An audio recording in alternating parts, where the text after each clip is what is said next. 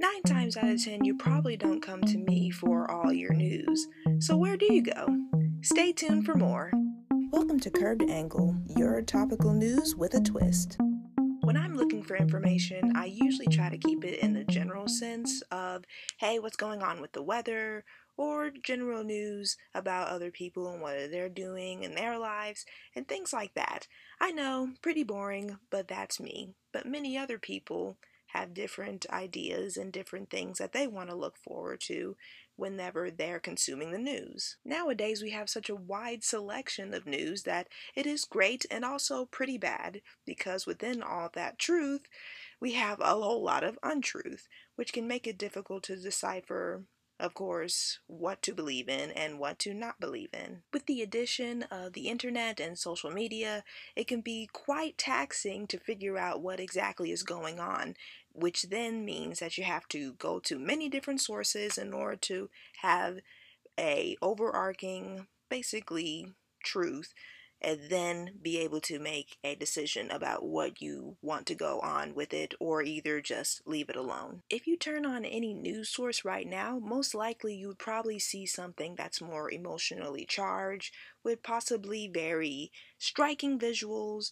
loud, probably noise, and things like that to grab the viewer's attention, which isn't that shocking at all because of the market and how people are competing for your attention. Now, all these sources can be broken down into basically two choices.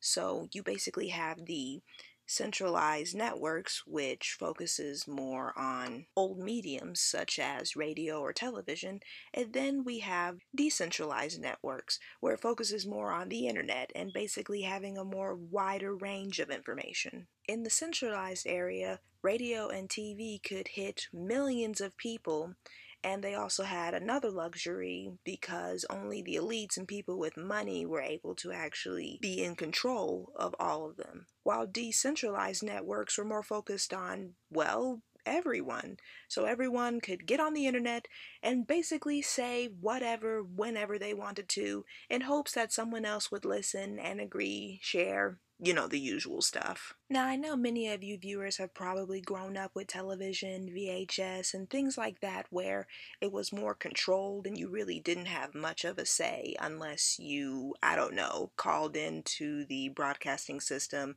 or whatever the case may be. And of course, as we grew up and technology advanced more and more, we were able to express ourselves and also listen to said networks or whatever on social media and other digital platforms. And don't get me wrong, we've probably had it better off than, say, decades ago in the 40s or 50s, where there were like two channels and that was it. All you could do was just watch that in its entirety and then keep it moving.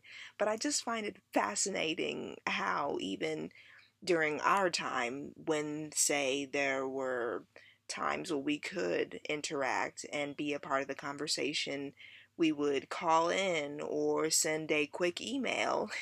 but I believe back then that the bigger networks definitely still had our attention, particularly with serials and TV shows. And does anyone remember Kidz Bop? Yeah. I also greatly was annoyed by that too whenever those ads came on.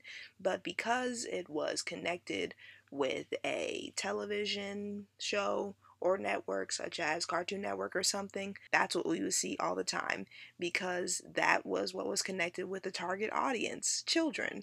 So I feel like nowadays people are still doing that, but they just have to be a lot more, unfortunately, loud and just cater to whatever they need to in order to get those views or likes or ratings. So, sure, we have all these social networking programs and things like that, but honestly, people are still finding ways to reach out to other people because nowadays, people are definitely just trying to, you know, at least take a break from the whole internet, everything, and just kind of, you know, look out and around them and reevaluating things.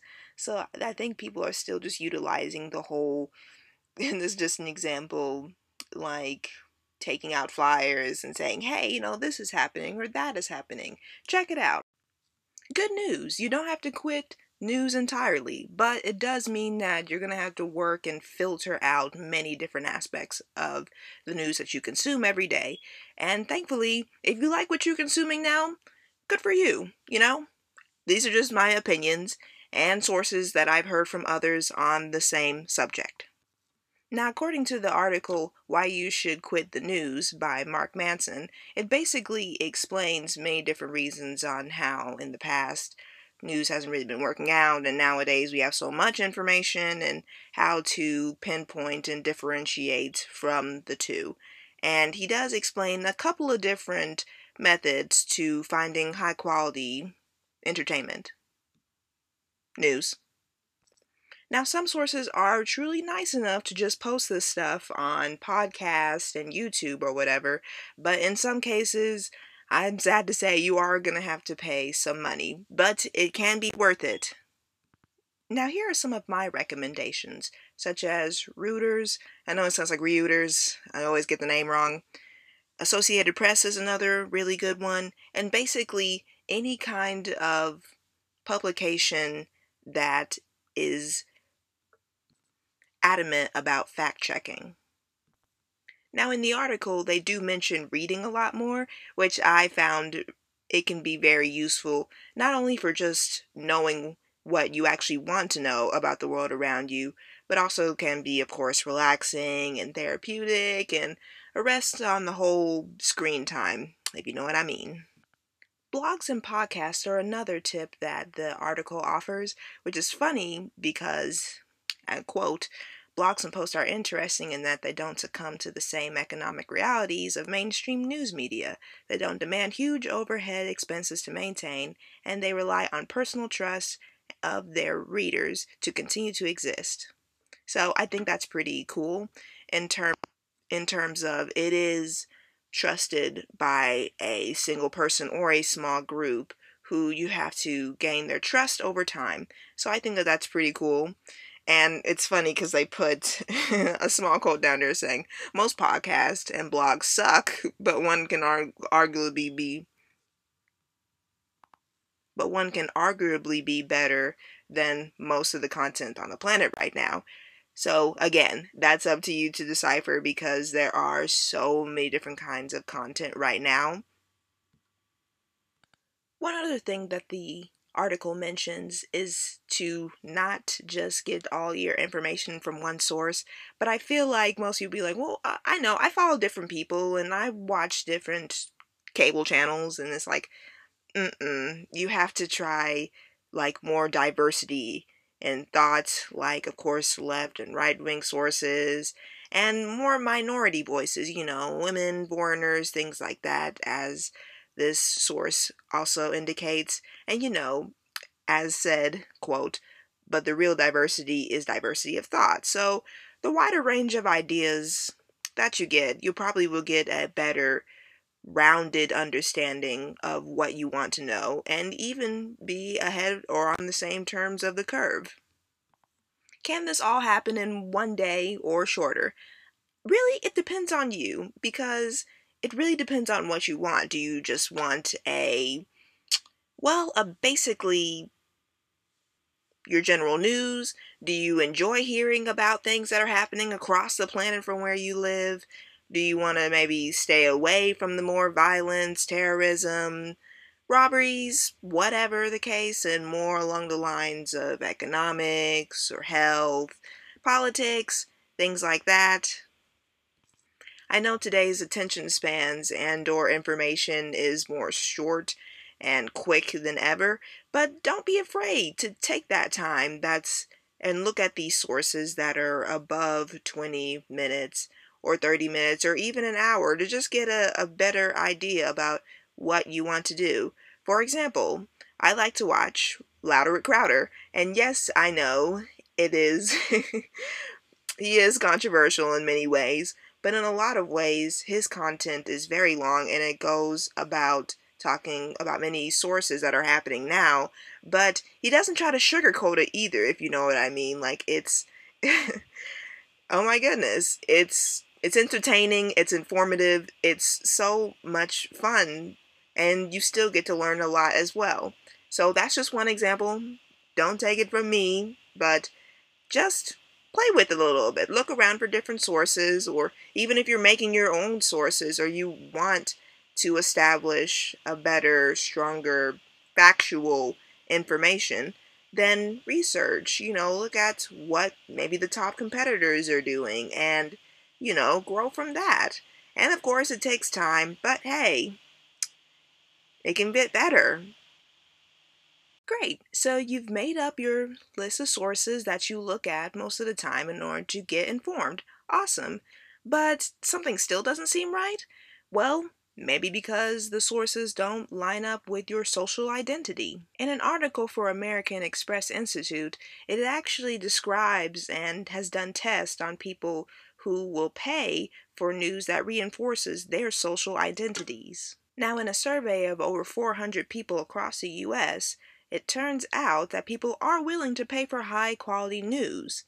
It's just it wants they want it to be news that caters towards their personal beliefs. So basically this can be a stab to more traditional journalism values, in which case, of course, journalism is very tied to democracy. In a quote, there is a gap, the researchers noted, between how the public value the press and how journalists and scholars see it. This isn't really that hard to believe because, well, everyone has a different perception about everything. So this can be disheartening to some. I know it was a little bit to me because I'm used to just learning about the traditionals of journalism and then just following through and hoping everyone else just understands. But not everyone just goes on to college and then learns about it, or either some people form their own opinions about journalism and how it should be structured and how it should be presented. So it is fascinating to see the research that has been done and get an idea about what people really want from these sources and that they are willing to pay for what reinforces their belief system. And I know what you're thinking. Well, hey, you know, journalism is supposed to be a nonpartisan service. And in some cases, and I know I've seen this, and I know you've probably seen this in a lot of different publications where it's like, hi, we're this and this, and we are a practicing nonpartisan publication. And hey, that's great. That's why it makes it sort of counterintuitive how people would say, you know, there's free unbiased press, and then it's like, well, that's fine, but it doesn't match up with my social identity or it clashes with others. So that's why at least now today, it seems a lot more easier to just pick and choose what you want and what you want to pay for because there's so many different sources already out there. So it's not like you're at least trying to be rude to the other person who has different thoughts and feelings or trying to have a good standing with their peers in their group. It's just fascinating to hear that okay, well, we want good quality news, but it turns out that we don't want it to be something that is not leaning towards one or the other, which is interesting because everyone already sees that everywhere. Left, right, up, down. It's all over the place in race and politics. It's everywhere. And it's like that that can be a little bit daunting, but then it's like, oh, well cool. I already there are already places that exist that cater towards I, what I believe in and what my peers and friends and family may believe in. But some of the basics are still there. And what I mean by that is people still want facts and they still want good quality work that's just not turned out that easily. So, sure, in terms of subject or audience, it could be different, but in the fundamentals of just good work, you know, of course, writing, interviews, does it have some style? Is it cute? Is many different just areas to think about. So sure, it may seem like, wow, so no one really cares about just nonpartisan, you know, doing it for the gooder of everybody. But it turns out like well, some publications think that way, and others want to do it in a more niche or small way and that can be very beneficial as well. Preferences, am I right? I'm glad to be living in a time where there are different organizations and programs that are offering younger generations more tools and more time to just still build on that fact checking and more sound principles to actually turn out high quality entertainment and news without it being so quick or either so I don't know, eh, like TMZ basically, or something like that. Don't come for me, TMZ. In short, if you don't like regular cable news or just general news that you see on local networks, that's cool. You don't have to watch it at all. It's just, you know, preferences. As human beings, we are naturally curious to know what's happening around us, so it's impossible to truly just eliminate information from your daily life, but you can work and rearrange at least the current news that you are consuming now, at least so you get more quality, fact based information. And sometimes you can find it more through just a book or either a podcast. Some of you may have some really great people that you follow on YouTube who have their own personal blogs that follow the same philosophies as what you see on their YouTube channels. And thankfully, some people and creators are super nice enough to just post this on many different platforms, either on their websites or on other more independent sources. And that's really cool because you have options. And that's so cool to have options about what you want to consume and how you want to consume it. But please make no mistake, I'm not knocking some of the more bigger publications, like such as NPR, because a lot of their stories and stuff have a really big human element that's of course, attached to more controversial issues. And it's really good to hear that more human aspect of content and news and stories. So, am I knocking all the big guys? No, I am not. It's just, it is your choice about what you want to consume and what you like. And just because someone maybe that you were close to has been consuming a particular media you don't like for a super long time doesn't mean that you have to follow in that as well you know, just take your time with it. You don't have to figure it all out right now. It's just, hey, so here's what I used to do. Hmm, I've learned some different things from new perspectives. Okay, let me incorporate this and perhaps make a new plan.